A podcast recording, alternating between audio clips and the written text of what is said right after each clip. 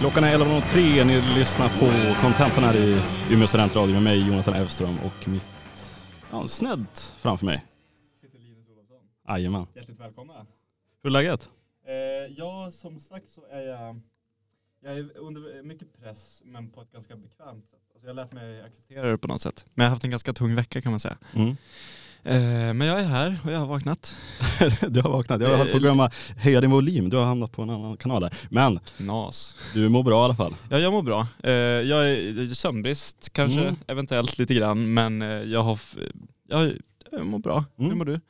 Jag mår bra faktiskt. Jag, jävla, jag hade jävligt bra intervju så jag känner mig på bra jävla humör. idag. Ja, du hade den före radion nu va? I Ja, morse exakt. till och med. Så du är ju riktigt så här alive and kicking eller Ja, vad man ska säga. verkligen. Det, du, är en, du är en riktig journalist som har så här redan före lunch så har du gjort det Exakt. stora med dagen. Nu kan du bara dricka kaffe och... Nu kan jag liksom, ja men fan, det är fredag. Ja, verkligen. Kanske dricka någon öl. Liquor and drugs som Iggy Pop sjöng alldeles nyss. Ja exakt, Iggy Pop, alltså Last for Life börjar med här. Ja, vi sa ju det eh, båda två kommer väl att tänka på att det är så jävla bra filmmusik den här låten. Ja. Det är som gjord för, för ett filmintro på något Mm, sätt. Alltså mm. man vill ju se, och vi sa båda så här, folk som springer, Mm. det är det man ser framför sig. Exakt. Eh, och, och då tänker jag bara på Trainspotting när jag Ja. tänker på en Ja. film som börjar med, med folk som springer och så kollar vi vad det var för låt i början av det. Och det är den här låten Exakt. som börjar med Trainspotting, vilket, vilket jag inte hade en tanke på. Men eh, Nej, jag säger exakt. att det var så. Och den är ju perfekt för den eh, filmen ändå. Ja, bra intro liksom låt på något sätt. Ja. Men Iggy Pop känns ju, han känns ju liksom uh, odödlig på något sätt. Han nästan. låter ju, men dock hör man ju hur ung han låter här Ja. eh, jämfört med hans senare,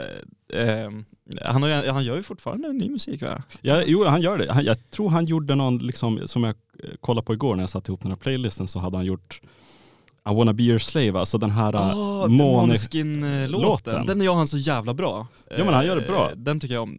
Jag vet, för att jag menar liksom, det känns ju som ändå han är i bra form på något sätt. Han gjorde ju i alla fall för något år sedan bara, då var han ju på världsturné tror jag, han var i Mm. Stockholm och då, kör, tog han av sig tröjan och hela köret liksom. Men han är ju fortfarande liksom i bra form, alltså visst, Ja. alltså, hänger lite skinn och sådär, men han är Ja. fortfarande liksom rippad på något sätt. Men jag tänker att det är lite den här heroin chic look Mm, ja. han, han, han har väl knarkat sedan var 20 så han har den här smala formen. Ja. Och jag tror på något sätt, så länge hjärtat klarar sig, Mm. då kan det bidra till longevity. För du har ju så lite massa på kroppen och det är bara en fördel när man blir 65 plus. ja men det kanske är det. Jag, jag, han är 76 i alla fall. Så att, 76 alltså. men jag, jag satt och liksom lyssnade på, eh, han, han var ju med i The Stooges, alltså Ja, bandet i precis. The Stooges. Och, eh, de var så jävla, för de släppte ett album som heter bara The Stooges eh, Mm. 69 och det låter så modernt eller vad man ska säga. Det låter så, vad fan att de var så jävla hårda. Det hade kunnat komma Alltså 40 bra, år senare liksom. Ja men alltså bra mycket senare. Det känns väldigt mycket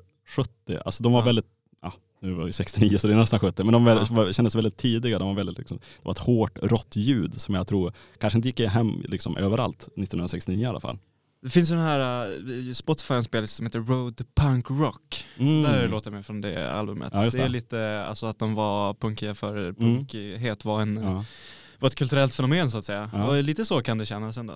Men visst, visst är det sagt att liksom Beatles låt Helter Skelter, Ja. att det var liksom den första hårdrocklåten? Ja, eh, det har nog eh, Det, det, finns nämnts något, det, det känns som något så här riktigt, plattformar. något gammalt. Eh, Absolut. och att liksom den första, Black Sabbath var de första liksom metalmusikerna. Mm. Det, De väl- var ju också väldigt tidiga. det måste ju vara bland de liksom poppigaste eh, metal, alltså så här, det är som om man lyssnar på eh, hiphop så lyssnar man på, nu är Kanye West cancellad, men alltså, Mm. så här, alltså om man lyssnar på den typen av musik Mm. Så lyssnar man på dem. Men, eh, Men jag tror liksom Black Sabbath var väldigt hårda för att liksom ha liksom spelat in på 70, tidigt, tidigt 70-tal. ja precis, det var förmodligen därför de blev så stora också. Ja, att att det liksom- var något nytt Det liksom. var något helt annat som de, var- ingen hade hört tidigare. Sen på tal om det här med Trainspotting innan vi lämnar det. Ewan McGregor gör ju typ sin första roll i den filmen tror jag. Han han är jätteung. Ja, han är väldigt ung där ja. Mm. Eh, bra, kul. Har du sett uppföljaren, alltså Trainspotting 2? Nej, och jag vet inte om jag vill det. Nej, jag har inte heller sett den och jag vill nog inte se den heller. Eller hur? Det är som, eh, eh, alltså så här, eh, för den kommer ganska långt senare, eller? Ja, den kom ju bara för något år sedan tror Ja jag. precis, Ja. och det känns alltid som att det bara kan bli skit när man Mm. gör en, en uppföljare till en gammal klassiker med så långt mellanrum mellan. Det är som Mm. Blues Brothers försöker de också göra. En eh, uppföljare eller en remake, jag vet inte, typ 20 år senare. Mm. Jag har inte sett den men den har inte fått så bra kritik. Alltså Trainspotting är en av mina favoritfilmer. Oh. Och jag kommer ihåg en före detta flickvän, jag skulle liksom visa henne Trainspotting.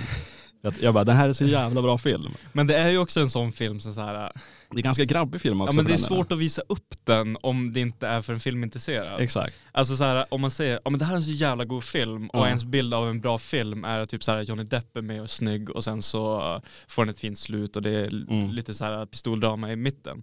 Om man då ser en film som Trainspotting då blir man nog så här, men hur mår du om du tycker att det här är en bra film Mm. liksom, om man inte är insatt i film. För det är liksom hela, där i början, där han liksom dyker ner i en toalett. Toalettscen. Och det var där jag bara, nej, det här, det här stänger vi av. Det här går inte. Nej men det går, det ja men det blir bättre, det blir bättre. alltså, det är ju inte en film man ser med en partner.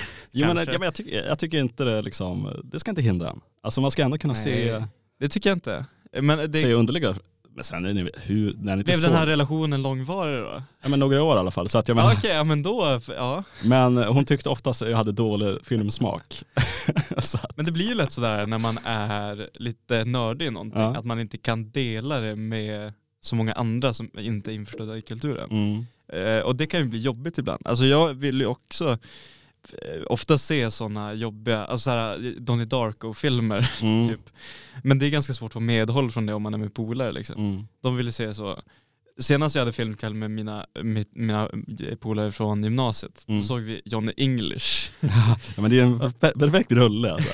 Ja den är perfekt att se med polare, Ja, men det är också så här, då kan man inte komma och bara Jo men hörni, har ni sett den här Trainspotting? Alltså, Ja. liksom svårt att lansera på något sätt. Jo exakt, det är lite, eller någon så här ännu tyngre, jag vet inte vad det skulle vara. Men någon riktigt så här mörk, mörka filmer. Eh, Apocalypse Now. Men den är svinlång också va? ja exakt, ett timmar. Men eh, jag lovar, den är jättebra. Den är jättebra, den, är jättebra. den blir bättre. Den blir bättre.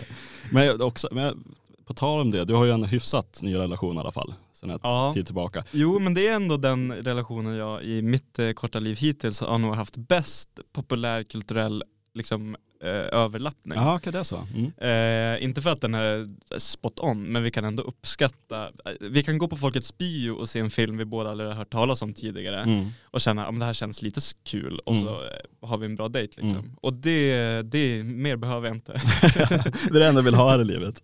ja, Någon har sett på film med. Man, alltså, så. man ser ju otroligt mycket filmer när man är i en relation. Alltså, Ja, det blir ju ett naturligt sätt att umgås. Ja, det blir det verkligen Eh, så är det. Sen lever jag med, utan att outa min partner för mycket, men eh, ADHD, Mm. det kan man säga, så här, långa filmer är ju sällan en, Napoleon. en hit liksom. Ja, nej.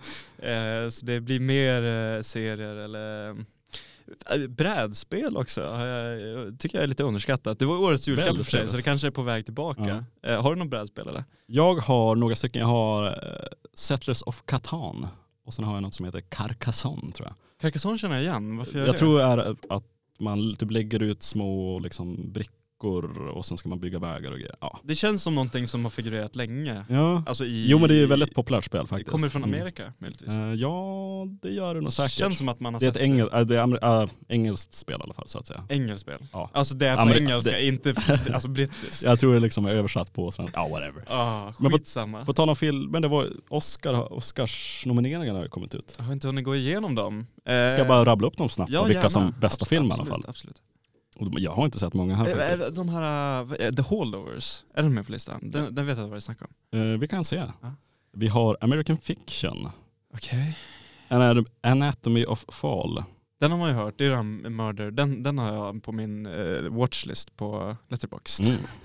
Sen har vi Barbie. Ja. The Holdovers. Ja, Killers of the Flower Moon. just det. Maestro. Ja. Oppenheimer. Ja. Past Lives. Poor Things och The Zone of Interest. Vad är The Zone of Interest? Du, jag vet fan inte. Det, den har inte jag koll på. De, annars de flesta känner, eller, Ja. har man ju sett eller vill se på den här listan. Det känns nästan, man vill ju nästan se, se genom hela listan. Jag har bara sett Oppenheimer och Barbie tror jag här. Så att, Ja. för att vara en bra, ku- liksom. Jag har lite koll. person, ja. Men eh, det är också så här Det säger man ju varje år också. men, men det är ju samtidigt så här en jättebra watchlist. Alltså, Ja, jag vet inte vad jag ska se. Ja, Mm. men kolla på något från det här så lär det Mm. bra så länge man har ork. Har du sett Killer of the Flower Moon? Nej. Nej jag har faktiskt inte gjort Den det. Är ju- väl det- Scorsese, Scorsese med. Leo. Det brukar Mm. ju gå bra. Väldigt lång den också va? Ja, det är klart. Den är tre timmar. Men eh, hur fan skulle den inte kunna vara det liksom? Men vad handlar den alltså om? Eh, det är väl ursprungsamerikaner Mm. eh, och sen nybyggare i USA, Mm. konflikt mellan dem, eventuellt blodspill Mm. eh, på något sätt. Alltså jag tror det handlar om eh, de am- alltså amerikanska kapitalisterna som på något sätt utnyttjar ursprungsbefolkningen. Och så har- det väl blivit en, eh, och baserat på verkliga historier. Mm. Och så har väl Scorsese gjort sin, eh, han har, har ju liksom en grej att göra lite, eh, vad man ska säga, han tar ett koncept och sen gör han det jävligt sexigt. Mm. Även om det kanske är ett allvarligt ämne. Men Ja. så här, eh, Wolf of Wall Street eller eh, Maffiabröder, alltså att det blir så här, nu jävlar ska det vara maffigt liksom. Mm. Mm. Eh, som en pjäs, om man ska säga. Ja. Men eh, det här... Eh, Tre timmar och 26 minuter. då. Åh jävlar, det är ju lite för länge kan jag säga. Det har ju Tarantino sagt någon gång, att om han hade fått bestämma så hade Pulp Fiction varit kanske så här 3.20 Ja. men eh, då hade den inte flugit på bio. Så Nej, det, det nej, går inte, exakt. liksom. Eh, men det här är ju, det här är ju en kulturpodd, det Mm. är det ju verkligen. Men Det är det, det är ju inte eh, bio vi, vi ska prata om huvudsakligen idag, eller hur? Nej, Eh, nej faktiskt inte. Inga, inga filmsnack idag. nej, men det är bra. Vi har haft ganska mycket Ja, filmsnack faktiskt. i- i senaste perioden kan man ju säga. Men jag eh, har ju, jag har läst en bok Mm. typ. Jag har 20 sidor kvar egentligen. Men eh, då tycker jag man kan säga att ja, jag tror man är kvalificerad att Ja. ha någon åsikt om den. Eller hur? Ja. Ja. men jag tänkte läsa den igår men jag packade till sent på natten och sen så pallade jag inte. Eh, men jag vill inte diskutera slutet. Nej. Det, det tycker jag vi, vi Det är ska lä- lämna till de som vill eh, läsa den så att säga. Men eh, jag läser O.L. O.L. Becks Claim to Fame, elementarpartiklarna. O.L. Beck har vi pratat en del om tidigare, en fransk eh, författare som har varit eh, framförallt omdiskuterad. Många tycker att han är ett, ett svin och äcklig och jag, jag tror att eh, jag säger inte emot att han Mm. eh, nog förmodligen är ett svin och äcklig. Nej, det känns Eh, som han är det faktiskt. Ja, onekligen. Men man kan ju vara bra författare ändå. Ja precis, ja, han, han skriver jättebra. Vi pratade om den här H.P. Lovecraft-grejen för några veckor sedan. Just att han det, hade det skrivit någon eh, form av, eh, vad ska man säga, samman, sammanfattat hans verk. Och Ja, han- analys av liksom, hans verk. Ja, precis. Att, eh, ja, vi ska inte gå in på den diskussionen nu. Men eh, elementarpartiklarna är väl eh, den boken som gjorde honom omdiskuterad först i Frankrike och sen i liksom, den glo- globala litteraturscenen. Mm. Och på, på bokens framsida som jag har, jag har någon pocketversion, där står det den, de senaste årens viktigaste litterära händelse har Svenska Dagbladet skrivit. Mm. Eh, och den eh, handlar väl eh, på något sätt om eh, att eh, åldras. Det kanske man inte är så förvånad över om man vet vad jag tycker om att läsa. Mm. Eh, men också att kanske inte finna riktigt någon mening och att jaga den en konstant jakt eller flykt Mm. för, för att hitta någonting i livet och det manifesteras i olika begär genom två halvbröder som har haft en ganska jobbig uppväxt, eh, knappt någon relation med deras föräldrar. Morsan var en så här utlevande 70-talistmänniska. Eh, i, hon flyttade till Amerika tidigt och lämnade sina söner och levde för någon sorts eh, ja men eh, riktigt så här uh, peace and love men i verkligheten blev hon bara en dålig morsa för hon tog Mm. inte hand om sina barn och hon eh, hade liksom eh, lösa sexuella relationer med, med alla möjliga typer av personer vilket satte sig i båda de här äh, halvbrödernas huvuden men de växte inte upp tillsammans från kanske fem års ålder så det har liksom getts uttryck på två helt olika sätt vilket tror jag är vad han vill komma in i. Och, eh, en av bröderna Bruno heter han, Mm. Kul, kul namn för övrigt. Kul namn. Ja visst. Kom, kommer den här, uh, var det en Sacha Baron Cohen film som heter Bruno Ja. tror jag? Jag har inte sett den. Exakt. Men alltså så här, Ja, det är någonting när man heter Bruno att man vet att ah, det här är inte en det är ett skojsigt, skojsigt namn. Ja, verkligen.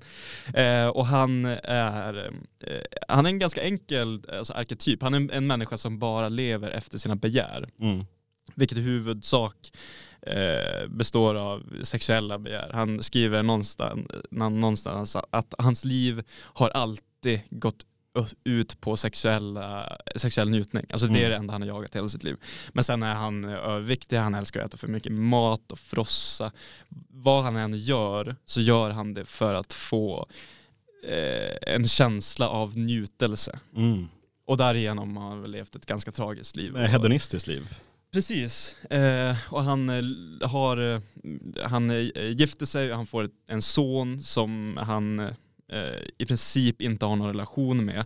Men ändå tvingas möta då och då i boken och varje gång de möts så pratar de överhuvudtaget inte med varandra. Han tycker det är så fruktansvärt jobbigt. Liksom. Mm. För att han klarar inte av att se sin son i ögonen. Och mm. Han är skild från sin fru och han är gammal. Han åker till något så här riktigt, eh, alltså från startat på 60-talet, alltså typ alltså en campingplats för nudister mm. och det är bara så här yoga och sen men i verkligheten är det, har ju, det är den här 60-70-tals frigörelsegenerationen som har åldrats. Just det. jag tror mm. det är mycket det han vill beskriva, mm. hur bara tragiskt det blir i mångt och mm, mycket. Mm. För, att, för att tanken på att man ska leva fritt och liksom följa sin kropp, mm. det, det är jättehärliga tankar och det är naturligt att de kommer upp i ett samhälle. Men efter 20 år av att bara ha suttit i någon villa och rökt hash och pratat om folk om ja. frigörelse mm. utan tröja på sig.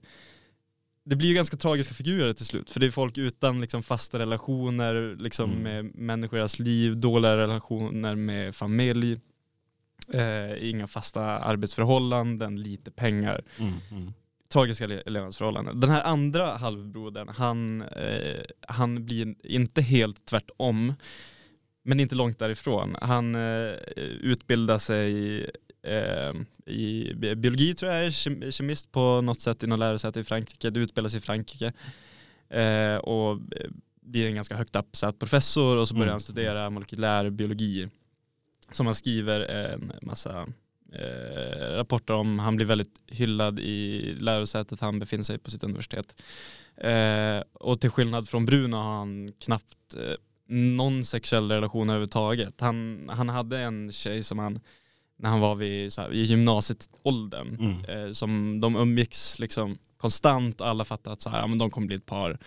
De, de var bästa polare och sen så kom det en situation när han hade gått ut gymnasiet, hon hade ett år kvar och han bara drog, för han, han pallade, han klarade liksom inte av att säga jag älskar dig eller mm. hantera relation. Han, mm. han flydde från det istället och mm. flydde in i någon sorts in i jobbet? Och... Ja exakt, och det blev ju hans liv. Hans yrkesmässiga liv är i princip allt det han har. Eh, mm. och sen återförenas han med den här tjejen eh, typ 30-40 år senare. Och de eh, inleder en relation. Eh, och hon tynar sakta bort i cancer några månader efter att de träffats. Och det är väldigt, väldigt mörkt. Mm. Eh, och på slutet så eh, får han någon sorts uppgörelse för han, eh, han hittar någonting ganska revolutionerande i sitt fält vilket gör att han blir ihågkommen som en av mm. de viktigaste och är det, det, är det där elementarpartiklar kommer Ja, det är väldigt, genom hela boken är det många referenser till mänsklig psykologi och eh, molekylärbiologi. Mm. Alltså så här transkriptionen, hur den går till. Det är väldigt så här invecklad och väldigt vetenskapligt. Man får flashbacks till eh, gymnasiet när man läste om mRNA och transkription. Eh, sånt här. Alltså om hur ja, DNA skrivs ja. i princip. Just eh, och så är det alltid jämförelse med varför vi beter oss som vi gör. Men är det så att de här halvbröderna, eller vad man ska säga, de här bröderna ska vara någon slags representation av vad vi människor är? Att vi har alltid två sidor att enas om? Det är väl lite dualism, ja. absolut. Men jag tror det han försöker förmedla är väl eh, två fåror i mänskligt lidande och varför de uppstår. Mm, mm.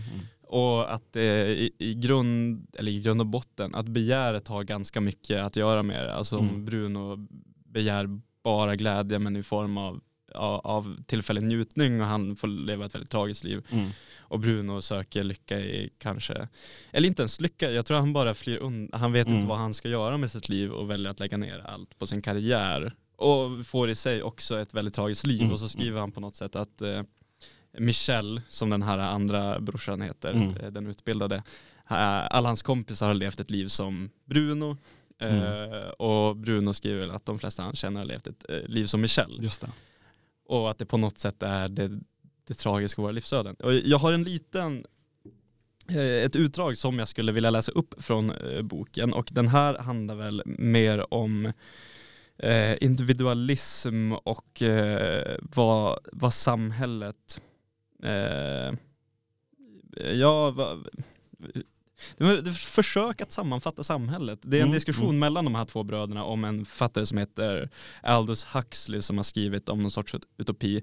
Känner inte till honom som tidigare, jag tror han skrev på typ 30-40-talet. Mm. Han har skrivit några kända verk. Det är relevant, det är mer det som, de kommer inte nämna så mycket av, av hans verk. Men, men jag ska läsa ett, läsa ett kort stycke och så kan vi väl kommentera det sen. Mm, absolut. Eh, ur individualismen uppstår friheten, upplevelsen av jaget, behovet av att utmärka sig och vara överlägsen de andra.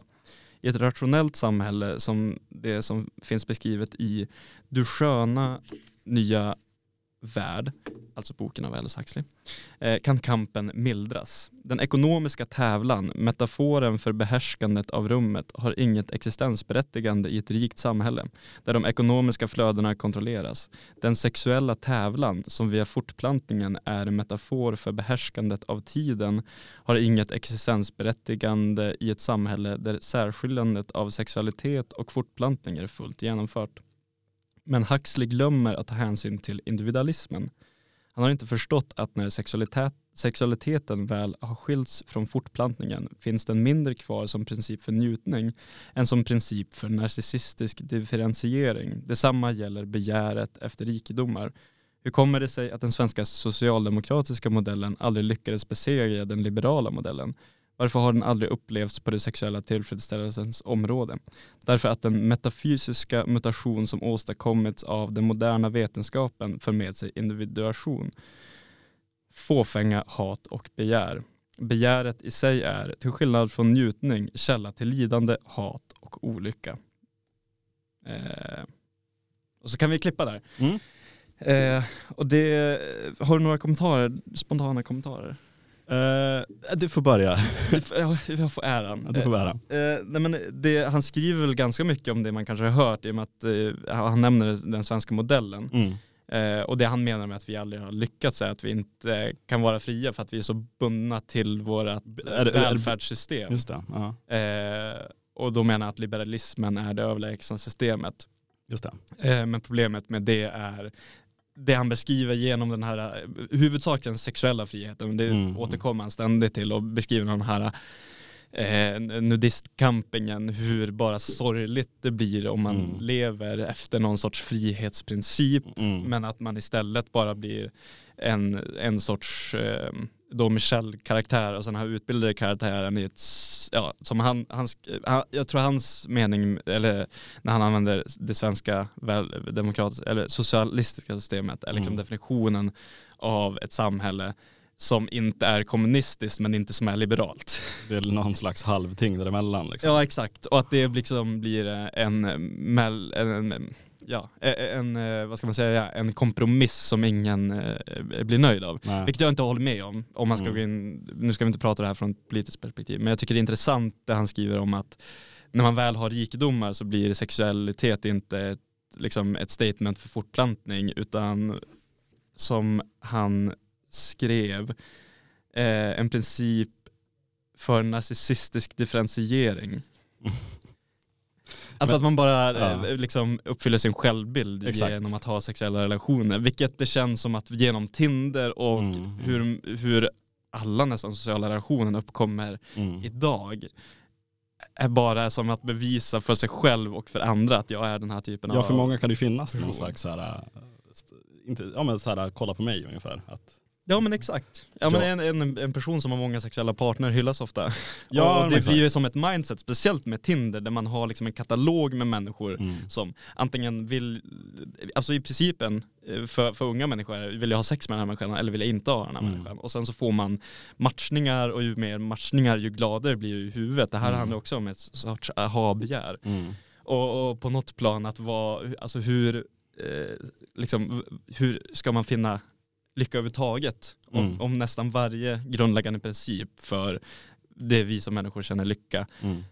I och med att vi är byggda för att fortplanta oss och leva ett liv för att kunna fortplanta oss. Mm. Var, var sitter vi någonstans det vi, eh, vi behöver? Mm. Och det, det kommer väl aldrig fram till den här boken, det är mer bara en mörk utläggning. Mörk utläggning. Men, men jag har valt att se den här boken som en självhjälpsbok. ja, d- självhjälpsböcker har ju blivit otroligt populära de senaste åren. Ja, eller hur? Och jag tror att istället för att läsa någon fancy pocket om att eh, de här tio vanorna behöver du Exakt. för att kunna leva ett bättre liv. Skit i det, läs den här eh, boken. För, alltså, man, man får ju absolut kanske en mörkare människoåskådning. Mm. Men jag känner att jag bara av att ha läst hälften och se så många tragiska och förstörda karaktärer och så Mm. jag, jag avinstallerar Instagram. Men jag tänkte, du har ju läst några Welbeck i alla fall. Ja, eh, en, eh, en bok i sin helhet har jag läst tidigare Ja, och sen har jag läst om honom en del. Mm. Men vad är det som, vad tycker du särskiljer Welbeck mot annat du har läst? Han är den mest orädda författaren jag har läst i att verkligen gyttja ner sig i mänsklighetens smuts Mm. på ett väldigt detaljrikt sätt. Mm. Vilket kan bli ganska mycket som läsare. Alltså man ska inte läsa honom om man vill säga oj jag har haft en så jobbig dag, nu vill jag bara komma undan i en härlig Feel good, värld." ingen feel ja. Nej det är det verkligen Nej. inte.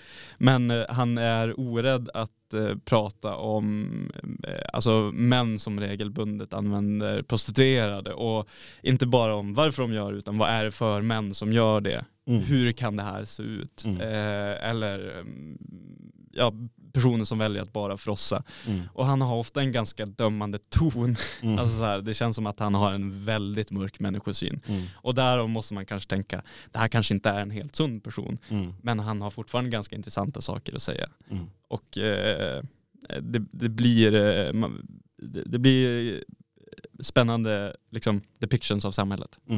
Eh, men, men Samhällets avgrund, ja, lite så. det mörka som finns. Samtidigt är det de här, nu har vi pratat länge om det här, men en, en sista grej. Mm.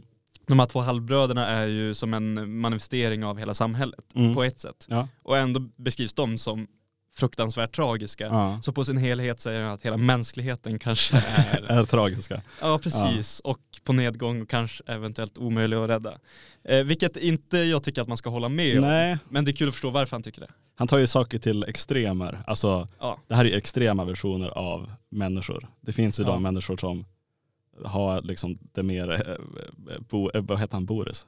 B- B- Bruno. Bruna, Ja. har lite mer bruna åskådningar, att man ska leva för njutningen Mm. skull. Ja, Men det är ju sällan folk går så hårt på den sidan. så är det. Jag, Man har ju oftast någon slags mellanting mellan Bruno och Michel. Ja precis, vilket då eh, kanske är den här eh, svenska socialdemokratin i den här boken. Ja, jag, jag tycker att det är någonting som ska hyllas, inte den svenska socialdemokratin men kanske bilden av ett liv där man lever humble och har liksom normala familjeförhållanden som man Ja. försöker hålla kontakt i ett fungerande yrkesliv och ett ska vi fungerande fan hylla, socialt alltså. liv. Ja. Det tycker jag vi, man ska hylla. Det Men vi behöver lite musik för nu har vi pratat så jävla länge och jag har börjat lyssna, eller inte börjat lyssna, jag har, alltid, eller jag har lyssnat på Janis Joplin under lång tid men vi har inte spelat henne i Nej radion. verkligen inte, det har vi inte gjort. Eh, och eh, jag tycker att eh, den här låten som vi ska spela, Mercedes-Benz, ändå eh, på något sätt faller in i temat som, som vi har pratat om och den är, den är ganska fin så jag tycker vi tar och lyssnar på Mercedes-Benz av Janis Joplin.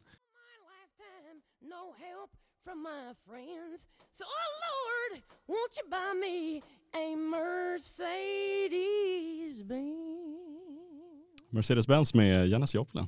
Det är ju någonting med, eh, alltså nu är det ju bara hennes röst i princip. Ja, Man exakt. behöver inget mer, det är som ett instrument i sig. Den är så, det är Ja. så mycket i den. Ja. Janis Joplin eh, dog väl väldigt tidigt va? Hon är väl i 27-årsklubben? 27-årsklubben ja. Eh, Tragiskt liv eh, tror jag. Ja, det känns som att det var liksom Mycket heroin droger och... och alkohol rakt igenom på något sätt. Dog av en heroinöverdos. Ja, 27 år. Eh, mörkt. Mörkt liv så att Men säga. på temat ändå som vi pratade om innan. Ett mörkt sätt. liv ja. Och ja. att hon sjunger om Oh Lord please give me a Mercedes-Benz. Ge mig någonting som höjer min livsstandard. Mina polare har en Porsche liksom. Då kommer jag vara lite lyckligare. ja. Jag tycker det är en jättefin låt. Kort Hon låt. eh, spelade med, hon var väl med på Woodstock också, Ja, 69. Precis med Jimmy. Alltså Jimmy är också 27-årsklubben Ja. va? Ja. Jag tror det. Det är fan många i den där 27-årsklubben Och måste sen jag är säga. Kurt också i, i den. Ja exakt. Undrar varför just 27? Eh, ja, det, eh, men det är väl så här. Jack Nicholson slog igenom när han var 27. Ja. Och han är liksom stereotypen av en person som slår, igenom sent i livet. Mm. Och det är väl att den liksom kreativa gnistan, Mm. känns jobbigt att prata om det här det är Vi har ju passerat. no, no offense. Ja. Precis. Nej men alltså att eh, liksom den här, flammande viljan att skapa som ungdomen Mm, får med sig mm. på något sätt brinner ut ungefär vid 27. Ja, det kan ju vara något på det. Alltså tänk att vara på Woodstock 69 där ändå. Jag sökte upp eh, alltså, vilka som spelade. Mm. Alltså, det är ju otroliga jävla artister som, som var, var med där. Santana var ju med där. Grateful Dead, Creedence, Janis Joplin, The Who, Jefferson Airplane. Åh, herregud. Alltså förstå vara ja. Jimi Hendrix. Jimi Hendrix spelade 9, 9 am till 11 och 10. På morgonen alltså. Jaha. Vad sjukt. Men de var väl höga hela dagarna så att de hade inget annat att, Ja, annat att göra. De kunde inte somna så att säga. Ja, men också så här, jag kan ju förstå att man går på den konserten och sen eh, eh, tror Mm. på sexuell frigörelse resten av sitt liv. Ja, det kan man Eh, tänka sig. Rimlig liksom, subkultur av mänskligheten. Ja. Förståeligt att den finns. Ja, jag har tänkt på som en grej på senaste som jag har valt att kalla för sömnmedia. Mm. Alltså den media man eh, njuter av eller vad man ska säga, den media man konsumerar när man vill liksom gå och lägga sig. Ja, just det. Det, alltså, det kan ju vara böcker eller det kan vara ljud eller det kan vara video eller vad som helst. Utan liksom, det är den man, det man ser på kanske för att koppla av eller för att liksom, För att kanske somna. Ja, exakt. Ja, precis. Eller bara, ibland så kan man ta en kopp te och kolla på någonting Mm. innan man går och lägger sig. För att Men komma jag ner tänkte- i varv lite. det här är lite mer det man ser på kanske i sängen eller någonting. Ja, ja, just det. eller det just man liksom, den media man åtnjuter sig av när man är i sängen. Jag hör det, jag hör det. Har du något speciellt liksom du brukar kolla på eller se på eller läsa eller någonting? Ja, min go-to, alltså när jag, så här, när jag inte riktigt kan sova, alltså när jag har lite svårt att sova, Mm. då, då är det Mumindalen på YouTube. Det är det alltså? ja, det, är det. finns hela svenska serien Ja. upplagd på YouTube. Det är 20 minuter avsnitt och det är över Mm. 100 avsnitt. Så det är, jag har inte, jag har inte liksom sett igenom allting än. Mm. Eh, men det är, det är ganska bra story i Mumindalen, vilket man, man kanske inte tänker Nej man på. kanske inte tänker på det. Nej, Det är lätt att man tänker på att det är bra karaktärer Mm. och det är lite mysigt tecknat men det är ganska, alltså det är väldigt, alltså här, många moraliska käpphästar Mm, mm. som är ganska tunga för barn. Men det känns också ibland. som att barnprogram här, förr i tiden hade mycket så här tyngre och liksom mycket, ja, som du säger, moraliska problem och så vidare. Ja, Som eh, sagt, nu jämfört kanske man med Babblarna eller? Ja, för Babblarna kanske är för lite, lite ja mer det är för yngre. ingen barn, men jag, man har svårt, jag har inte riktigt koll på barnprogram. Nej men jag, jag kollar på lite grann och sådär, men väldigt lågt ljud. Ja. Men, ehm, men det känns ju som att liksom Bamse var ju riktigt liksom, socialist och Ja, gud. ja, Mumintrollen med sina moraliska problem. Ja, och det är Och så så mycket vemod i Mumindalen också. Mm. Alltså det, ofta är det så här bara en karaktär som, ja han är, han är ensam. Man, det är ju finskt också så att jag menar då blir det Ja mörkt. verkligen, det, det är något sånt. Det blir men, mörkt direkt. men också i och med att det är ba, för barn då, så är det, Jo. det, är jätte, det är perfekt när man ska sova, för det är det här tempot i berättarrösten. Mm. Det är, det är kanske ju mycket. därför jag har det som eh, sömnig grej. Mm. För att det är någonting med den satsmelodin, finlandssvenska, Mm. blir man ju lite glad och liksom lugn av bara att höra den och sen Jag tycker ju finlandssvenskan är ju, alltså en av de, alltså jag älskar fan finlandssvenskan. Ja, det är så jävla fin dialekt. Eh, Mark Levengood är liksom Exakt. perfekt på, eh, som programledare, många anledningar. Men bland annat hans finanssvenska. Jag har hört, på tal om, liksom, om det här med att sova och den media man njuter av så att säga. Fredrik Wikingsson berätt, har ju berättat några gånger att han, det var en period han inte kunde sova så gick han upp och satte sig och läste en kokbok om att liksom, laga mat i gjutjärn av, vad heter han, Niklas, det finns någon kock som heter Niklas någonting. Ja. Och den gick han upp och liksom läste några sidor av och då vart han liksom sömnig och gick och la sig.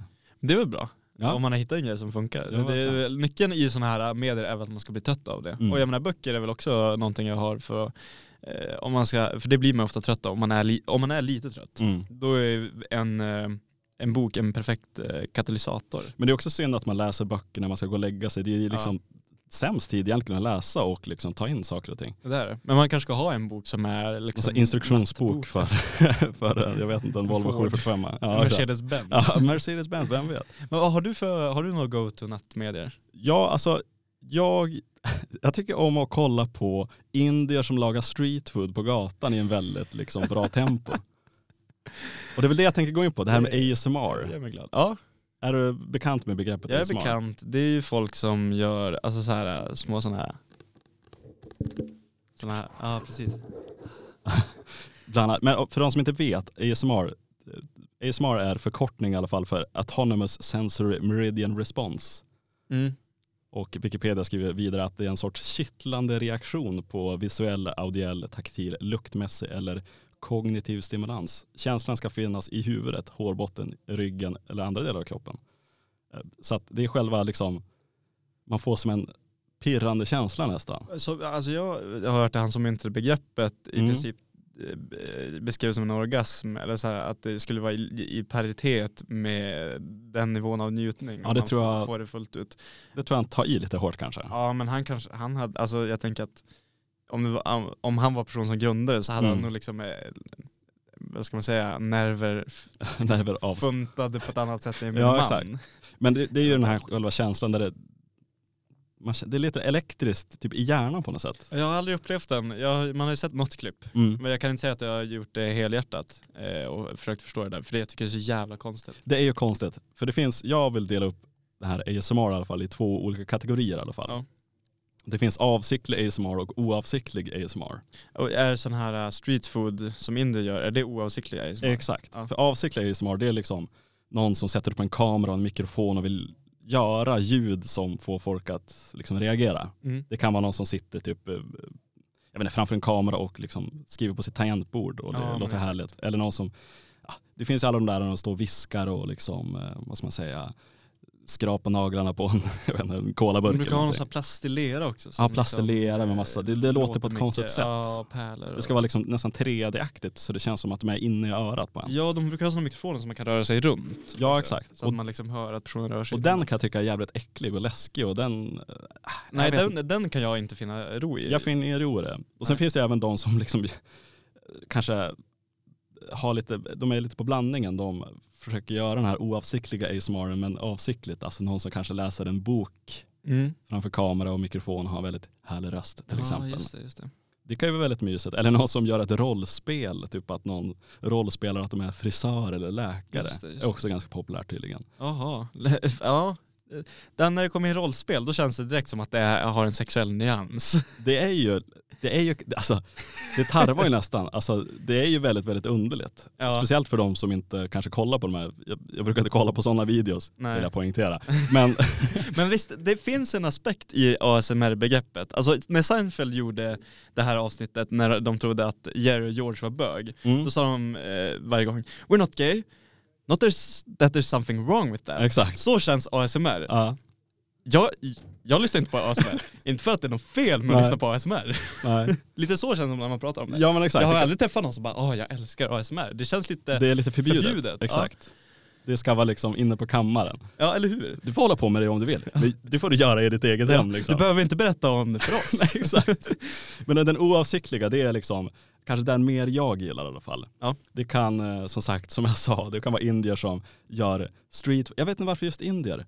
Men det är oftast indier för de gör är- saker på liksom ett speciellt sätt. Att de hackar en gurka på ett väldigt, väldigt snabbt Ja just sätt. och då hör man ljudet av hackandet. Ja, och kan det vara att de gör någon liksom, sallad och så geggar de med massa grejer. Ja exakt, så och det är sånt systematsystem när de gör saker och ting och det är väldigt annorlunda grejer. Alltså det, Okej, okej. det är det. Men också liksom se någon få huvudmassage. Eh, Det är också indier som oftast håller på med det. Ja, Det är också väldigt liksom, eh, avslappnande måste man säga. spännande.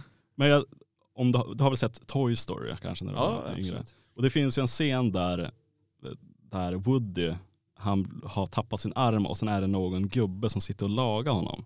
Ja, ja, Och liksom precis. fixa till det är och den här måla. leksaksmannen. Exakt. eh, Som Han- äger någon liksom, f- fabrik. Ja, det, jag, det var så länge som jag såg det. Men jag kommer ihåg liksom att han fällde ut liksom sin verktygslåda och Ah, han det, det polerar ögat och han målar under foten där och syr ihop. Det är liksom det OG ASMR nästan. Det är en väldigt härlig scen. Är det. Ja. Den är så fin. Det är som, det är som hantverksporr. Ja men exakt. Och jag vet inte om det hela kommer fram till att liksom, det finns någon omhändertagande grej i det hela. Ja. Att man tycker det är mysigt och man känner någon kä- känsla på grund av det. Jag vet Mm. inte, det kan ju vara något, det är bara en teori jag har. Eventuellt. Jag börjar på YouTube falla in i, det finns en kanadensisk kille som heter Sander Budnick som filmar när han far ut med sin kanot Mm. i den kanadensiska vildmarken Mm. och så gör han upp eld och så fiskar han. Det är ju trevligt att också kolla på. ja det är det, men, men det har jag, jag tror inte att jag har använt det som sömnmedia. Mm. Men jag använder det väldigt ofta om jag har haft så här en stressig dag Mm. och sen kommer jag hem. Då, och, det är då avslappnande att kolla tar jag en kopp kaffe och bara kollar och så bara så här, åh, några träd och en sjö. Mm. Man lever in sig i något annat liv där. Ja, och det uppskattar jag som fan. Och det är väl kanske besläktat med det, men mer av alltså här, avkopplingssynpunkt än Mm. sömnsynpunkt. Då. Men Mm. ASMR kanske är lite också avkoppling bara. Jo men det, jag tror det också är det, för det är många som kollar på det när de vill liksom, när de går och lägger sig. Mm, mm. Så är det verkligen. Men eh, något annat som har blivit ganska populärt är de här podcasts för folk som vill somna. Mm. En svensk podcast som har blivit väldigt stor är ju Somna med Henrik, som den heter. Sen han programleds av Henrik Ståhl, alltså han är ju, Ja, ja. Eh, gjorde väldigt mycket barnprogram tidigare. Känner till. Eh, och jag tror, jag har knappt, jag vet, jag tror jag bara liksom kolla in vad det är för någonting. Det är Ja. ingenting för mig. Men det är typ där han bara liksom snackar skit och liksom har en behaglig stämma och Ja, folk gillar väl det. Han babblar Eh. bara på liksom om någonting och det, Ja, det är bara struntprat egentligen. Tänk väl att man, man kollar inte på sånt för att liksom höra vad de säger, Nej. alltså verkligen lyssna, utan det bara få den känslan. Dvala av liksom. Ja, Ja. Och sen finns det en annan också, som är, det är en amerikansk podcast som jag, som jag hittade. Med två snubbar som bara sitter och snackar om flingor. Alltså serial. Alltså det är de, så jävla amerikanskt ändå. de sitter, ah, så här, ah, vad är din favorit? Ah, vi, det här avsnittet snackar om Captain Crunch och grejer. Men det är ganska mysigt ändå på något sätt. Men också ett avsnitt om Captain Crunch, det är så här Ja. innehållslöst alltså. Sitter kanske och käkar lite, vilka var dina liksom, topp eh, tre flingor för 2023? Och så vidare. Ja, nej men det är en kul grej ändå. Och det känns som att YouTube är plattformen Verkligen. för de här sömnmedierna. Att Mm. man hittar också långa videos med folk som håller Mm. på så, så man kan somna till det. Men det, är- det är kanske också som ett, eh, ett plåster på det symptomet vi har i samhället med folk som är stressade, har Mm. ångest och har eh, liksom, eh, svårt att somna.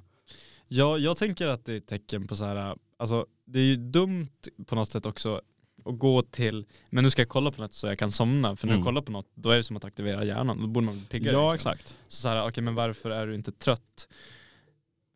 Det är kanske det som är problemet på Mm. något sätt. Det är väl Mm. bra att man hittar en lösning på det då. Men Mm. jag, jag tror många hade mått bättre av så här, jag vet inte, när jag är i så här tunga träningsperioder, då sover jag som ett barn oftast för att man blir trött av det. Mm. Här, man har ingen ork i kroppen. Jag, jag, jag tror det finns sätt att Det kanske, Sen- som sagt det är bara ett plåster på liksom, Ja. alltså, Ja men symptomen man har. Och sen har jag hört det att, eh, nu vet jag inte hur sanningsbaserat det är, men att när man, just när man somnar till en blå skärm, Mm.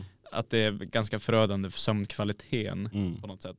Ja men det är det man hör mycket, liksom, att stänga av, din, stänga av alla skärmar Ja. typ en timme innan du ska gå och lägga dig. Allt det där. Alltså de pratar om circa- circadian rhythm. Ja exakt. Och då ska man ju stänga av helst alla blå skärmar minst två timmar före du går och lägger dig. Ja. Och det är kanske för att man inte gör det man sen inte kan somna när man väl försöker. Men samtidigt, vad fan, jag inte orkar stänga av allt jag äger. Ska jag sitta och läsa Nej. typ i två timmar innan jag går och lägger mig? Det är, jag har haft perioder när man har gjort det Mm. och då har man mått så jävla bra. Men Mm. det, sen, är det ju, sen går det ju inte ibland. Nej. Alltså, jag, har, jag behöver, alltså, jag, det går inte.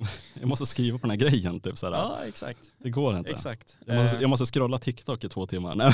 Nej, ja det försöker jag väl undvika. Ja exakt. Jo Det- men det är lätt att hamna där. Ja, Ja, men därför, ta bort, eh, Ja, läs elementarpartiklarna.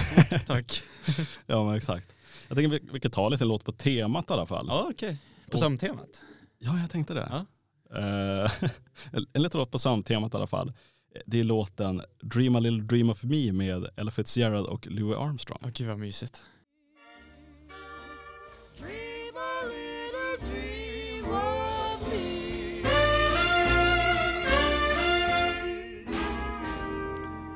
Dream a little dream of me med Ella Fitzgerald och eh, Louis Armstrong. Det är ju någonting med Louis röst alltså. Eh, Den är fantastisk. Ja, men eh, man känner att det kan inte bara vara cigarrer och cigaretter utan att det finns någon mer skit. Ja, något skit på stämbanden är det ju. Ja eller hur? Jag vet att Steve har ju också, han låter ju helt förjävlig och han, Mm. nu minns jag inte vad det var, men alltså jag tror att han har fått kanske syra eller så här, det är någonting på stämbanden Mm. som liksom har ändrat anatomin av hans stämma, Ja. vilket har resulterat i att han låter som han låter. Man kanske har spytt mycket. Ja det skulle det fan kunna vara, Det det, kan har det han vara ju absolut gjort. Men eh, det är liksom sjukt ändå liksom Louis Armstrong, om det nu var så att han har någon skit på stämbanden så har ju ändå hans stämband gjort hela hans karriär på något sätt. Ja verkligen. För alla vet ju om Louis Armstrong på grund av hans röst. Ja men man hör ju den rösten och ja, Louis Armstrong Ja, spelade ju faktiskt i Umeå 1959. på riktigt. Det stod så här, jag, jag visste att det här hade hänt men jag var tvungen att bara googla upp det snabbt här under låten. Det stod så här, VK har bland annat skrivit en artikel om det här 2021. Att det var 6 000 personer kom till två spelningar i Umeå sporthall. Eh, till, ja, 1959 i alla fall. Vilken är Umeå sporthall? Eh, Det är um, Gamlehallen tror jag. Alltså, Jaha, så- jag tror det är den. Fan vad sjukt. Jag tror det är den. Hur många sa du kom dit? 6 000? 6000. Ja. Jag tror det är det var det som var kallat för Umeå sporthall. Tror jag. Att att vara där alltså. Ja, jag tror Miles Davis även har spelat i Umeå sporthall. Det är ju helt sjukt. Ja. Jag tror att då han ville liksom Wow. ha, han kom till Umeå med sitt eget flygplan och grejer och liksom, innan han skulle gå upp på scen ville han ha pengarna.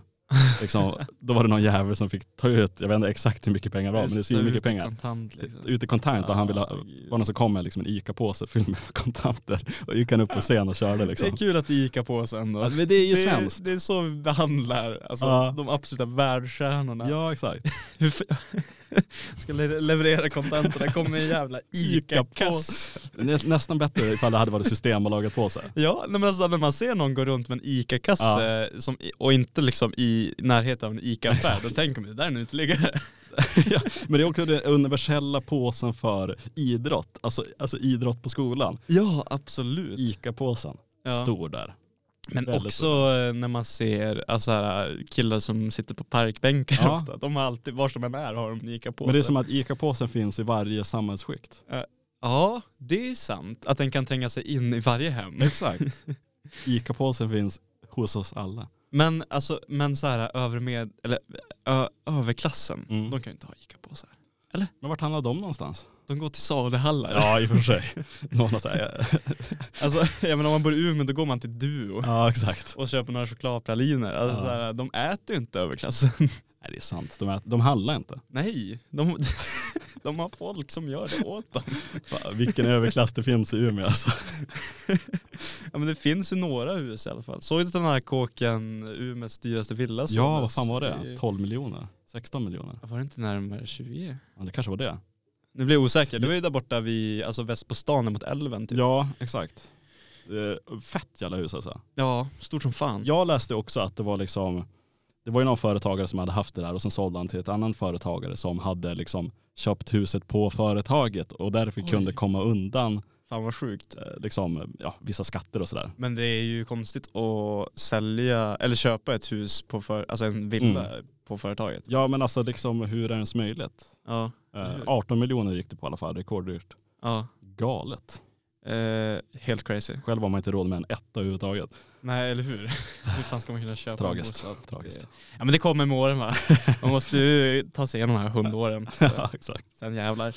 Eh, men eh, det här är ju inte en ekonomipodd. Nej det är det inte. Det hade varit väldigt dåligt som ekonomipoddar också. Ja, det är kul. Vi har tagit en kurs i ekonomi i alla fall.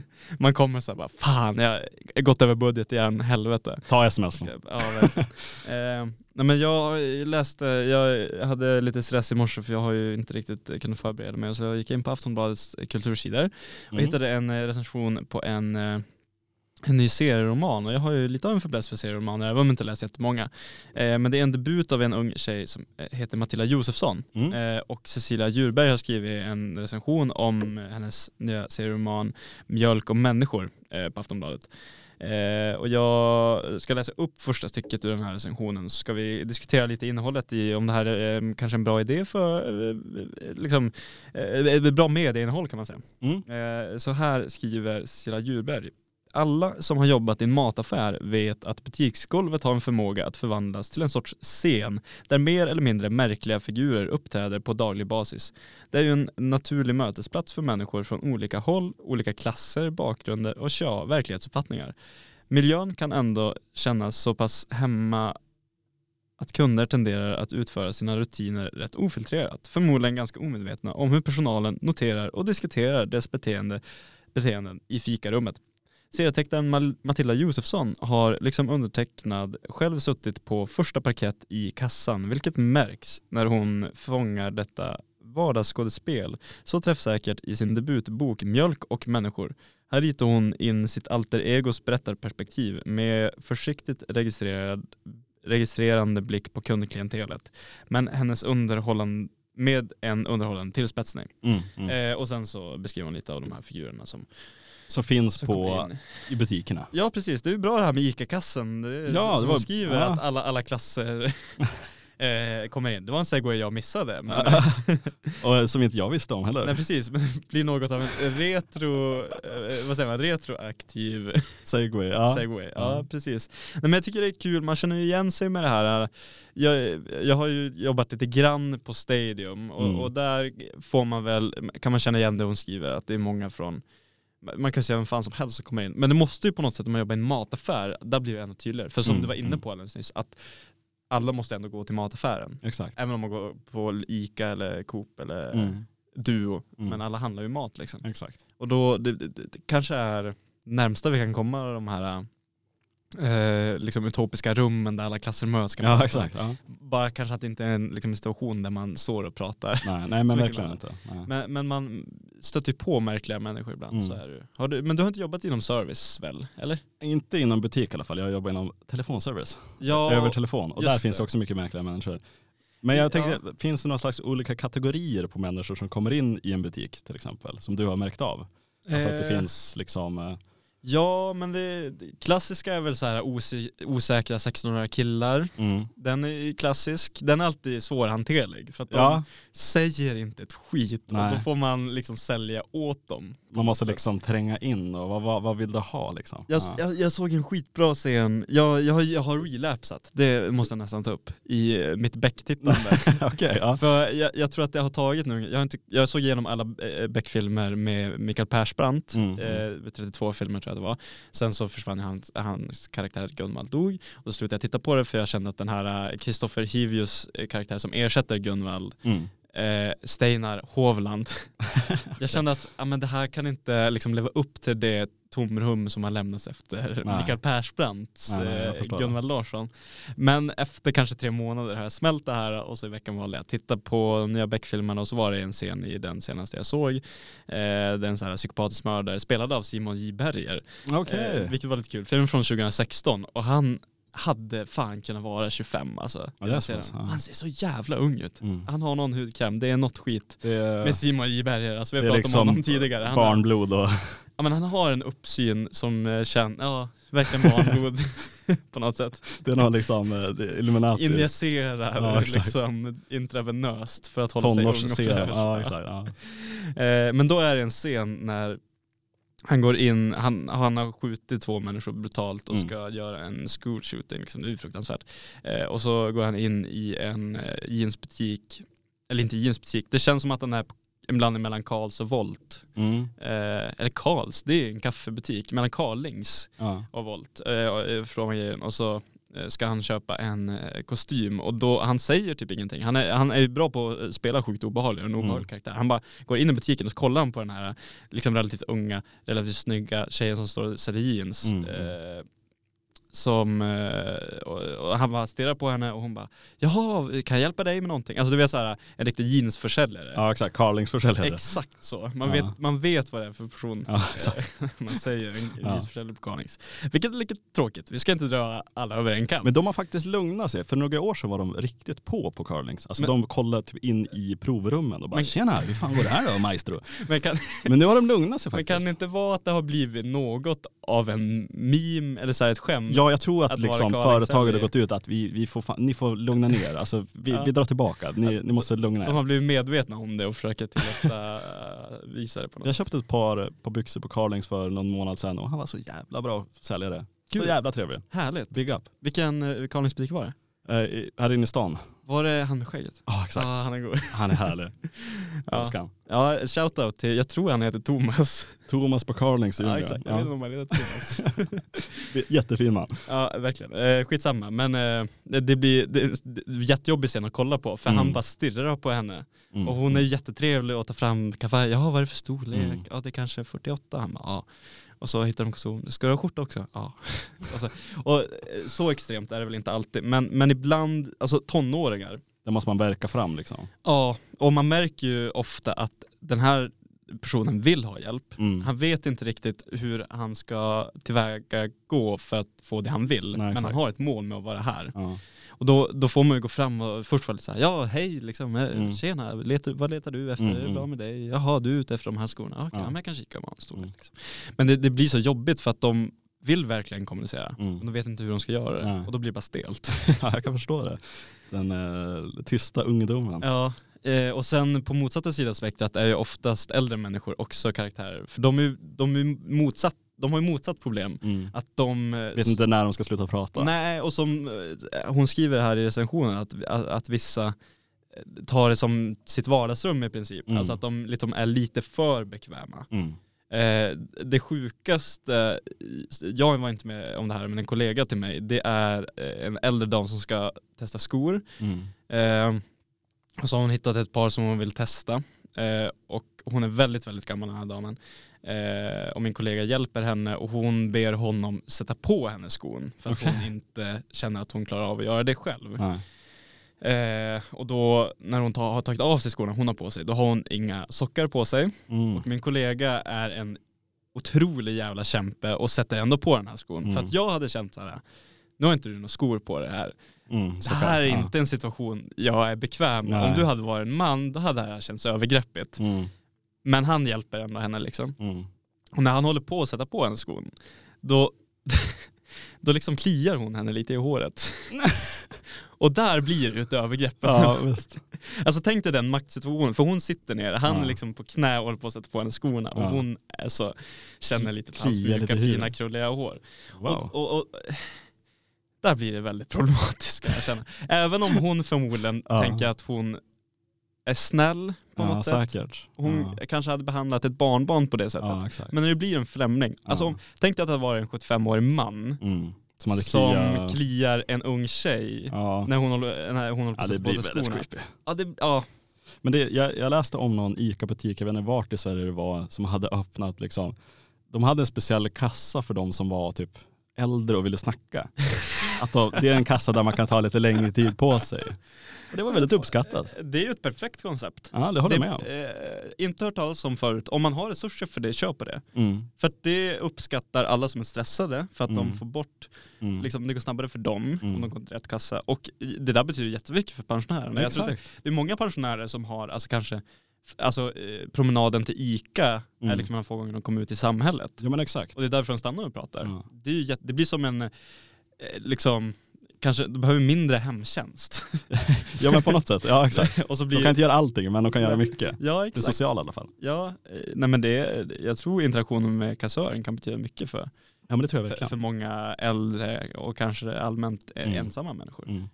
Så eh, därför tror jag, jag, jag tror att vi behöver den här eh, tron på att eh, vara trevlig mot främlingar. Ja det tycker jag absolut också. För vi, vi blir sämre och sämre att prata med främlingar kan jag Mm. känna ibland. Mm. Eh, och jag tar varje tillfälle när jag har liksom fog Mm. att vara trevlig till en främling, även om jag inte behöver det, försöker jag ta den chansen. Alltså Ja. att om man är på tåg, Mm. När jag skulle gå av tåget senast, då Mm. hamnar liksom tåg, eh, vad säger man, han som går runt och kollar alla biljetter och så. Konduktören ja. Konduktören. Han skulle kliva av i Umeå också, det skulle kliva av. Mm. Och så var det, det hade varit lite problem. Jag sa, ah, fan det luktar ju bränt i tåget. Han bara, jo vi har haft lite problem med bromsarna men Ja. det, Mm. du vet hur det har varit nu. Alltså här, klassiskt kallprat. Ja, men det, exakt. det kändes så jävla mysigt på något sätt. Ja. Eh, även om han, nu vet jag inte hur mycket han uppskattar. Men alltså att ha den attityden överlag. ja, ja exakt. Eh, Det är därför jag ofta tycker om att gå till lite dyrare frisörer som tar lite längre tid på sig. För det är ganska Ja. trevligt att bara sitta och snacka. ja, eller hur? Ja men jag funderar Man får på lite det. bättre service. Jag måste ju klippa mig. Det, jag har en krissituation med min frisyr just nu. Ja. Och det, jag tror att jag ska gå på liksom en, en damfrisering, för jag har ju långt hår. Ja. Och jag tycker det, jag, jag litar, alltså liksom jag vill ha en kvinnlig frisör för jag Ja. tycker de är oftast är bättre på att klippa hår. Och de är ofta, det blir annat snack och det blir Ja. lite trevligare. Ja men det är trevligt om man har en, en sån. Mm. Eh, Ulla. Exakt. Ulla. Är det mycket i skolan då? Jaha. Ja. Nej men jag förstår att ni orkar hålla på. Alltså, ja, exakt. Ja. ja men det är lite trevligt sådär. Ja. Ja det är någonting, alltså serviceyrkena tycker jag eh, att vi måste kanske bli bättre på att prisa dem Mm, på ja, något men sätt. verkligen, det håller jag med om. Eh, för det är också när, när man, nu har inte jag jobbat mycket service, Mm. men man märker att det finns svin Mm. som ser alla, eller när man, alltså en person som jobbar i service som bara en funktion i samhället. Ja. Absolut ingenting mer, absolut Nej. inte en människa. Och jag kan förstå att om man är stressad att man kan ha den inställningen. Mm, mm. Men det blir så sjukt jävla påfrestande. Men det hade ju varit en bra idé om att alla fick jobba kanske ett år inom service också. Då hade vi nog haft en bättre värld tror jag. Det tror jag faktiskt också. Då hade, men sen kan det ju bli också att vissa blir ju nästan för snälla mot service. Alltså Ja. på samma sätt så här, ifall ett företag har gjort något fel och sen så kanske de, man ringer någon kundservice eller någonting och Ja. sen kan inte de, ja, de släpper det lite. Då, det hjälper ju ofta att man är kanske lite jobbig också. ja, så är det. Alltså man så kan ju... man kan inte vara för snäll för då blir man trampad på också.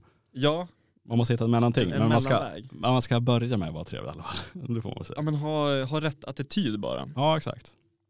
Det är För det att, bästa. eh, v- v- det är många man märker behandlar en bara som en funktion. Mm, mm, Jag behöver det här nu mm. och du är det här.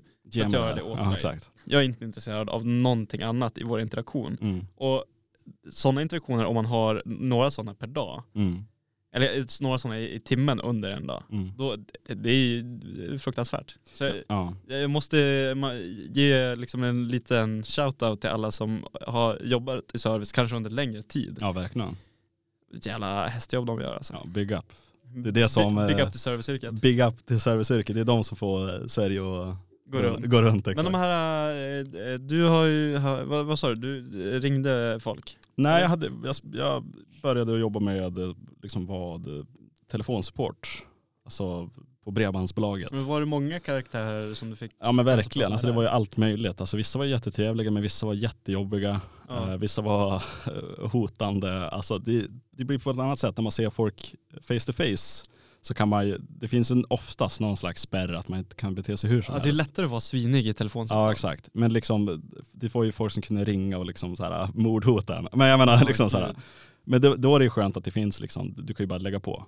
Ja. Det finns ju den utvägen också, Ja. som tur är. I Men det fanns ju också- case, liksom. Det fanns ju också de äldre som bara ville liksom ringa in och snacka lite och Men det, det måste fanns- vara lite mysigt ändå, eller? Ja men det var ju så här, ibland kan det vara jävligt trevligt. Liksom, Ja. så här, man kunde gå lite, man, man satt och snackade i 20 minuter och sen Ja. Gjorde man inte så mycket. Men, men sen fanns ju de liksom, psykfallen som liksom, hade långa liksom, loggar på att de ringde in typ varje dag liksom, och var liksom konspiratoriskt lagd. Alltså det var riktigt Oj. sjuka grejer.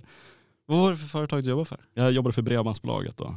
Men ändå att man är en person som bara, ej, eh, aliens skapade pyramiderna. Mm. Ja, men, det Tjena var, Jonte på bredbandsbolaget. men det var liksom så här, ja, typ så här, Säpo övervaka mitt internet och liksom Ah, allt okej, det det där. sånt. Det var Ja, mycket det. sånt. men det var så här, ja vad fan ska man göra? Jag kan inte göra någonting åt det i så fall. Nej, det så kan att- man inte. Så mm, absolut många karaktärer där också. Eh, både trevliga och härliga men många dryga också. Men ett jobb man kanske blev less på ganska snabbt. Jo man, man blir det absolut. Ja. Och, men jag tror också, för när jag väl liksom började med det där så jag var otroligt rädd för att ringa folk och prata i telefon med folk. Mm, det slapp du. Och sen. eh, sjukt nog så när man liksom väl kom in i det så började man lära sig. Det var som en KBT för min telefonrädsla. Ja.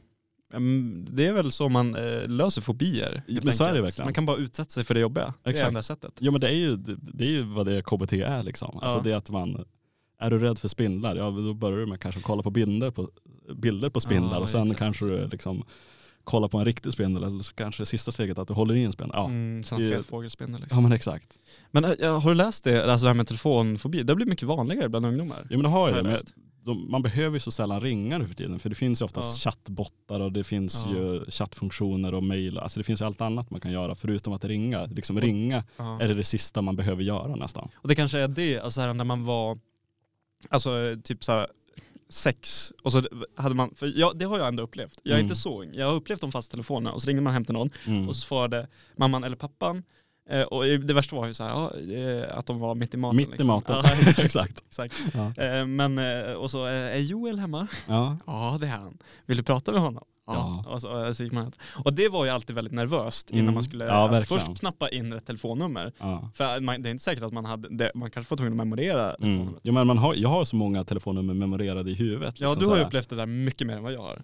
Hemnumret hemma var 30228, jag hade en polare, André hade 32237, Ja, en annan ja. polare hade 1436, en annan hade 143536. Ja det var så här, Ja, man exakt. har det i huvudet fortfarande. Men, eh, jag har tyvärr inte det. Nej. Eh, Men, men, men jag minns att jag ändå brukade ringa och jag tror att då var den, den tröskeln att ta sådana steg Mm, var man tvungen att ta så pass tidigt exakt. eh, på något sätt Mm. att man liksom, att det aldrig ens, Det fanns ingen idé liksom att det, det, telefonrädsla, så det var som en Nej självklar exakt, del av... exakt. Det var ju så här, men det är som att vara rädd för att gå på trottoaren. eller exakt. Alltså så här, Ja. Det är klart att det finns några psykon som har Mm, problem med det, mm. men överlag så är det inte problem. Mm. Men jag förstår att alltså, om du har en mobiltelefon en, eller smarttelefon som första kommunikationsmedel, Mm. Ja exakt. då är ju ett telefonsamtal någonting du väldigt sällan behöver använda dig av. Nej, exakt. Och kanske bara med föräldrar. Ja för ofta liksom, vill du ha hjälp med ditt, vi säger, ditt internet till exempel, då, då är det så långa vägar ens få tag på ett telefonnummer för att ringa någon Ja. nu. Nu är det så här, okej, Verkligen. vi har en eh, liksom guide, vad har du för problem? Ja, Ja. Kan vi hjälpa dig via liksom lite text på vår hemsida? Vi har en chattbot du kan liksom Ja. fråga, vi har chattande personal. Och sen på något sätt så kanske vi får fram ett telefonnummer. För att de vill inte att folk ska ringa liksom. Men undrar vilken effekt det har på liksom, framtida yrkeslivet om en tredjedel av befolkningen inte vågar ringa telefon. Det kan ju bli jätteproblematiskt Ja. För ibland är ju, alltså jag älskar telefonsamtal, jag tror det är Mm. mitt favoritkommunikationsmedel. För Mm. jag tycker oftast att det är det effektivaste. Det, är, det, är ju lätt, Beroende på situation Ja. såklart. det är ju lättast att få fram information direkt. Ja, exakt. Och, Istället för att man ska mejla fram och tillbaka och försöka stämma av saker och ting Ja. så är det lättast att bara ringa ett samtal som tar tio minuter. ja, det exakt. löst. Men det kan också vara 30 sekunder. Ja, ja verkligen. Hej, vars är du? Jag är här. Okej, nice. Ska vi ses här? Eller Mm. där? Okej, ja, men då vet jag vars du är. Då anpassar jag mig till din situation. För en sån sms-konversation kan ibland bli jättejobbig. Det kan ju bli det. Eh, Liksom så här, Speciellt om man vill ha svar på en gång liksom. Ja, exakt. Så, eh, nej, jag slår ett slag. Nu var det inte det här vi skulle prata om. Nej. Men, men eh, eh, det är en spännande eh, take på en eh, bok ändå. Det- Tror du att det finns- kan funka liksom? Ja men verkligen. Alltså, vi har ju redan nu snackat om serviceyrket och vilka personer man stöter på inom serviceyrket. Det, det är klart det finns hur många historier som helst att berätta Ja. om just eh, yrket i sig och de personer man träffar. Det, jag kommer ihåg, eftersom man har jobbat inom liksom, callcenter-branschen och så vidare, så, så finns det en, liksom, någon person har skrivit en bok som heter Calls, En callcenters horas bekännelse som finns att läsa på internet. Den blir, men den är liksom hyllad inom callcenter-branschen så att säga. Ja. Eh, där han skriver liksom hur, liksom, eh, vad ska man säga, skriver om hur, hur sjuka de här företagen är uppbyggda och liksom pisselön man har och så vidare. och så vidare. En ganska rolig liksom, berättelse om en callcenter-hora egentligen. Det låter kul. Exakt. Eh, faktiskt. Kanske speciellt om man har jobbat inom Ja exakt och det, jag tror jag och många av mina kollegor från den tiden finns så här, fan vad det här stämmer igen på, Ja. liksom, på cheferna och liksom på, på de människor man pratar med. Det känns som att folk som jobbar, alltså det, folk som inte har mycket erfarenhet i yrkeslivet Mm. som börjar ta sådana jobb och då blir det lättare att bli utnyttjad och det är dåliga löner, Nej, jag Mm. vet inte. Ja men verkligen. Och så mycket slit Ja, för dålig lön. exakt. Mycket, mycket skitjobb för en skitlön liksom. Ja. Men eh, ska vi ta och lyssna på lite musik? Ja men det tycker jag vi ska göra. eh, jag, har du sett den eh, dokumentären Searching for Sugarman? Vi har fan inte gjort det alltså. Oscarsbelönad. Den är ju det och den är ju väldigt, väldigt hyllad och eh, jag vet inte. Jag har inte bara kommit an och se den. Eh, vad heter han? Malek Benjelloul? Någonting. Ja exakt, det är väl Joel Benjelons brorsa. brorsa som... eh, Tagit sportgången. Ja exakt. Eh, Som, var Som- med, som gjorde den va? ja precis, Ja. som handlar då om eh, en eh, artist som var lite försvunnen och de fick tag på honom som Mm. heter Rodriguez och hans största låt heter Sugarman. Så jag tycker vi tar och lyssnar på, på Sugarman av Rodriguez. Lost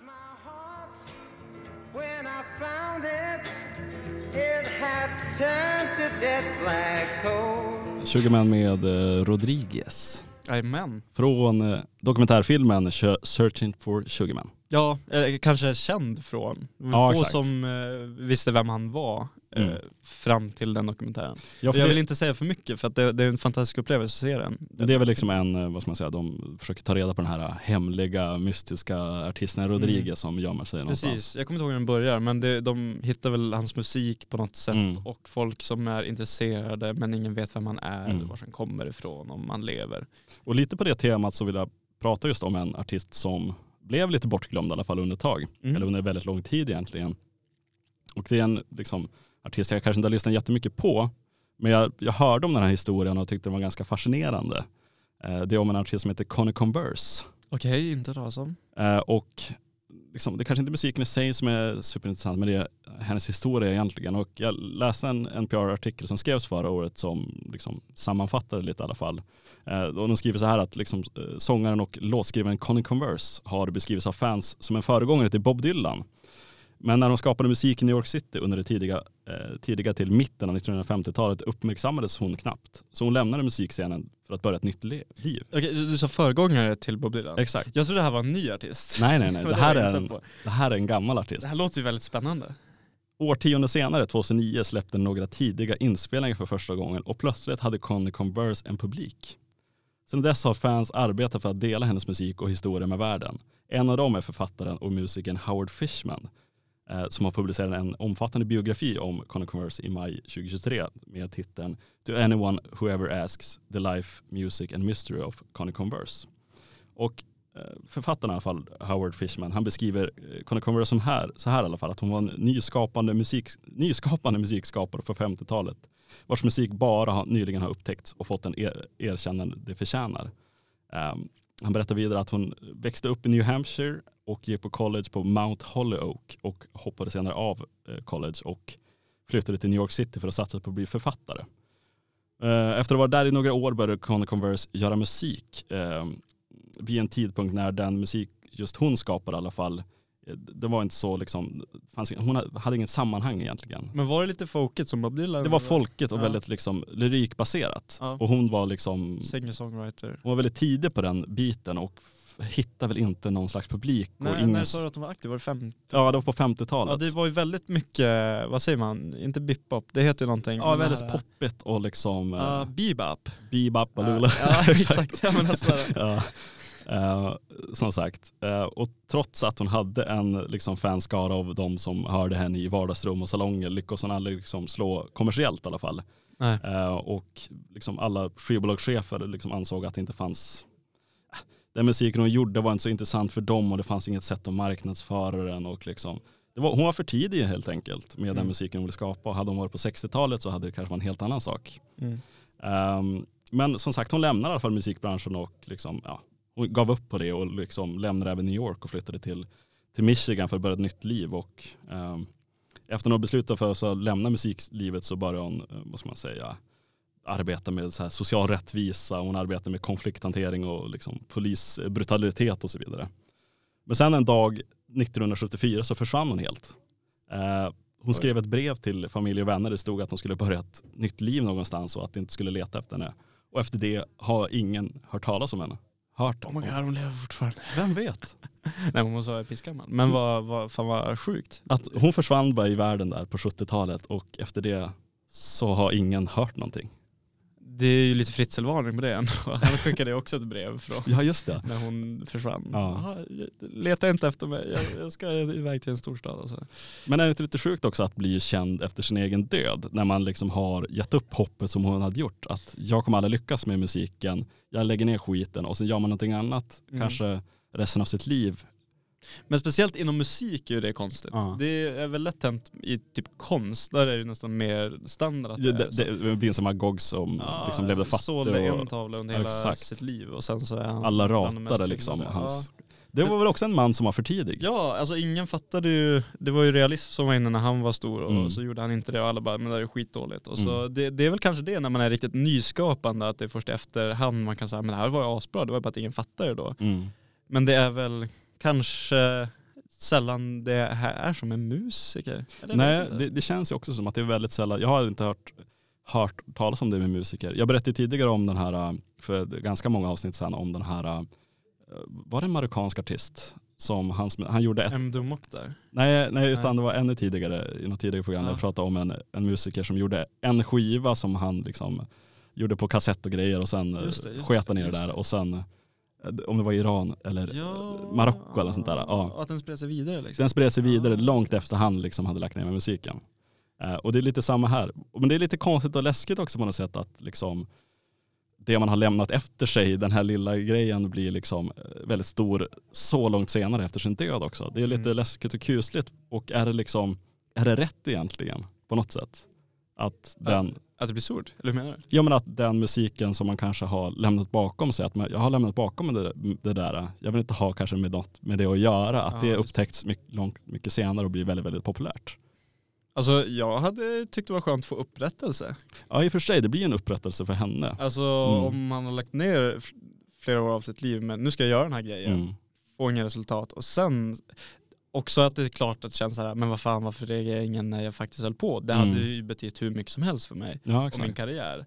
Men jag tror ändå man som konstnär hade trivts mer med att Mm. bli upptäckt överhuvudtaget Mm. än att bli helt förbisedd hela, hela sitt liv. Mm. Det, det tror jag.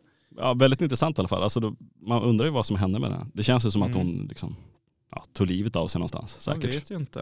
Eh, det, ja, Det är ju intressant, jag tycker det är väldigt intressant med så försvunna människor. Att man kan ibland kan sitta och tänka på vart fan kan den här människan vara? uh, Madeleine McCain. Bland annat. Ja. Och liksom, någonstans finns ju, de kanske inte lever, men någonstans finns kanske en kropp. Ja, precis. Och det är väldigt läskigt att veta. Ja, obehagligt. Väldigt Men obehagligt. svårt att ta reda på också. Ja. Man vet inte. Men när, när man skriver sådär i ett brev, jag ska iväg, leta inte efter mig. Exakt. känns det ju som att det är mörkt. Det är väldigt mörkt. Det, det är någonting Jag tror inte hon var så nöjd med livet vid den tidpunkten får man väl säga. Så kan det säkert vara. Vad sa du att han hade sysselsatt sig med efter musik? Hon, eh, hon, det beskrevs att hon jobbar med det som där, någon slags social rättvisa, att hon jobbade mot liksom, polisbrutalitet och lite sånt där. Just Lite så här social justice heter det på, på, Ja. på engelska. Ja, så ja, kanske lite bättre benämning på, på grejerna i alla fall.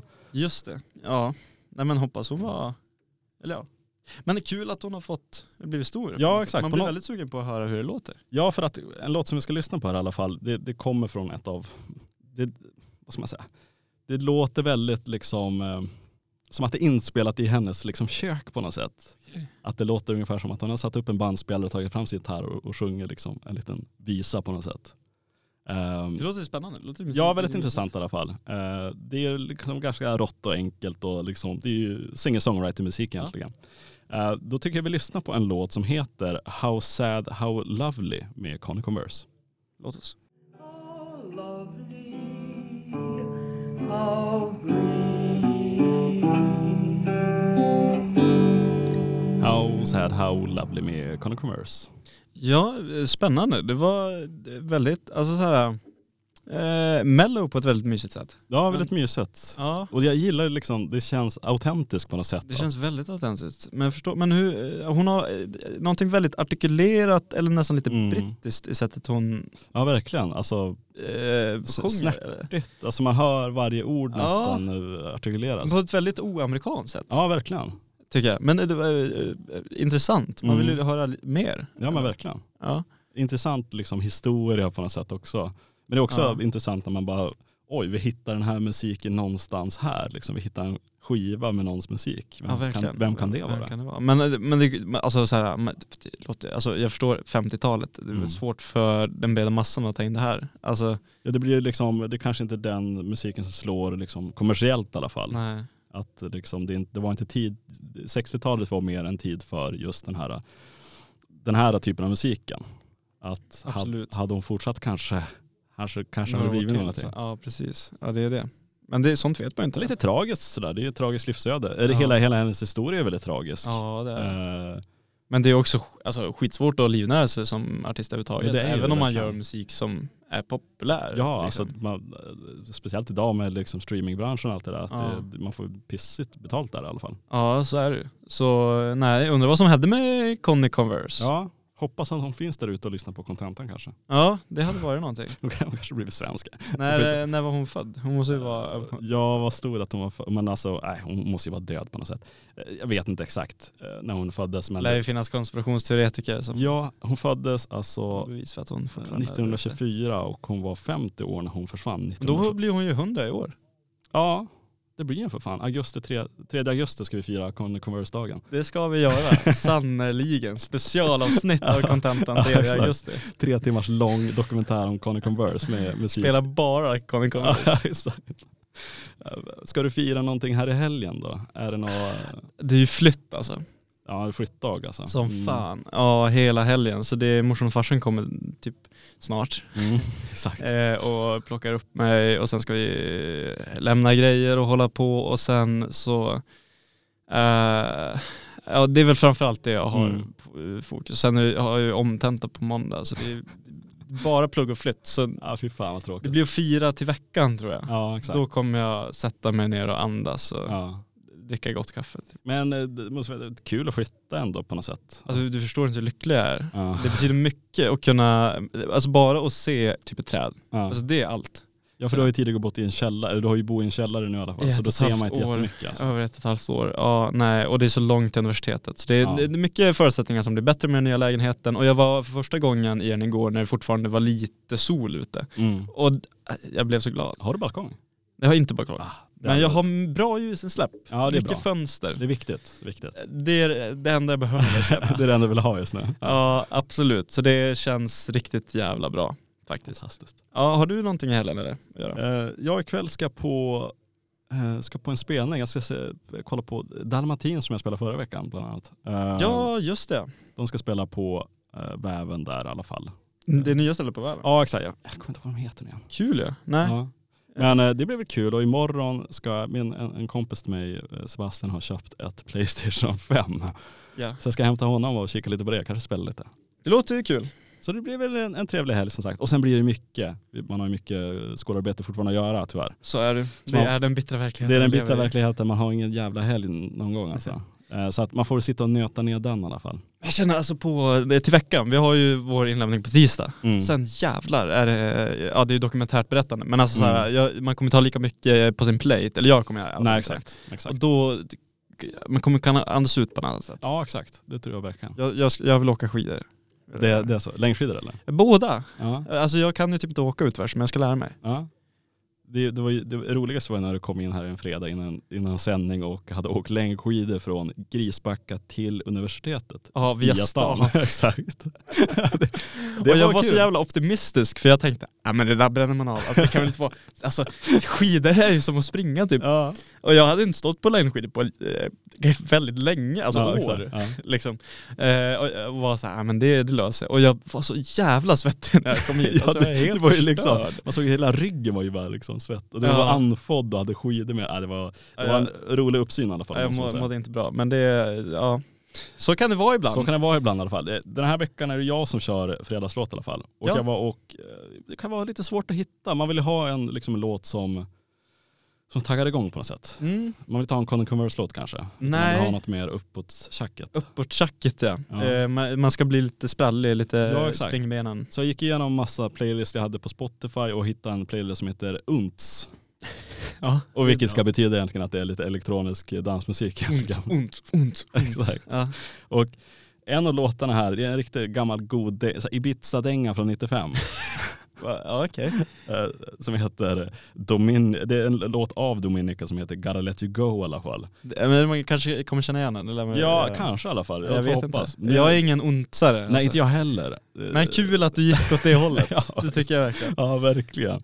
Eh, så vi, vi kör väl Gotta Let You Go med Dominica och så får vi tacka alla som har lyssnat i alla fall. Ja, vi önskar er en jättegod helg om yes. inte annat. Kul att ni stay, stays in here, vad man ska säga. stays in here.